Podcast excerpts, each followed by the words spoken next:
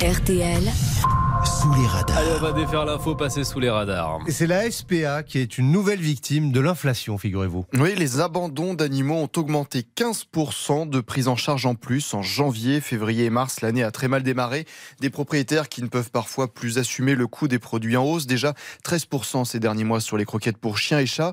Les demandes d'adoption stagnent aussi. Donc résultat, les animaux restent plus longtemps dans les refuges avant de trouver de nouveaux maîtres. Jacques-Charles Fonbonne est le président de la SPA. Une augmentation du temps de présence de nos animaux qui passe de 51 jours à 56 jours en moyenne. Et ce qui pose un problème encore plus important pour les refuges, aussi touchés durement par l'inflation, l'augmentation des coûts.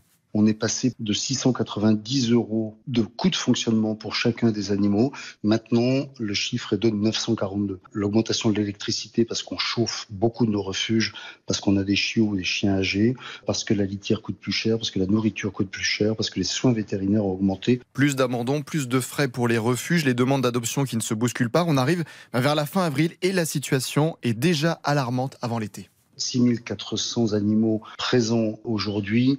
Notre capacité nominale est de 7500 animaux. Ça veut dire que nos refuges sont quasiment à saturation. On va commencer la période estivale avec des refuges qui seront déjà quasiment pleins. Ouais, la SPA va devoir pousser les murs, mettre des chiens ensemble s'ils sont compatibles au niveau du comportement et miser sur ces journées portes ouvertes de ces refuges le week-end des 13 et 14 mai prochains pour vous convaincre d'adopter.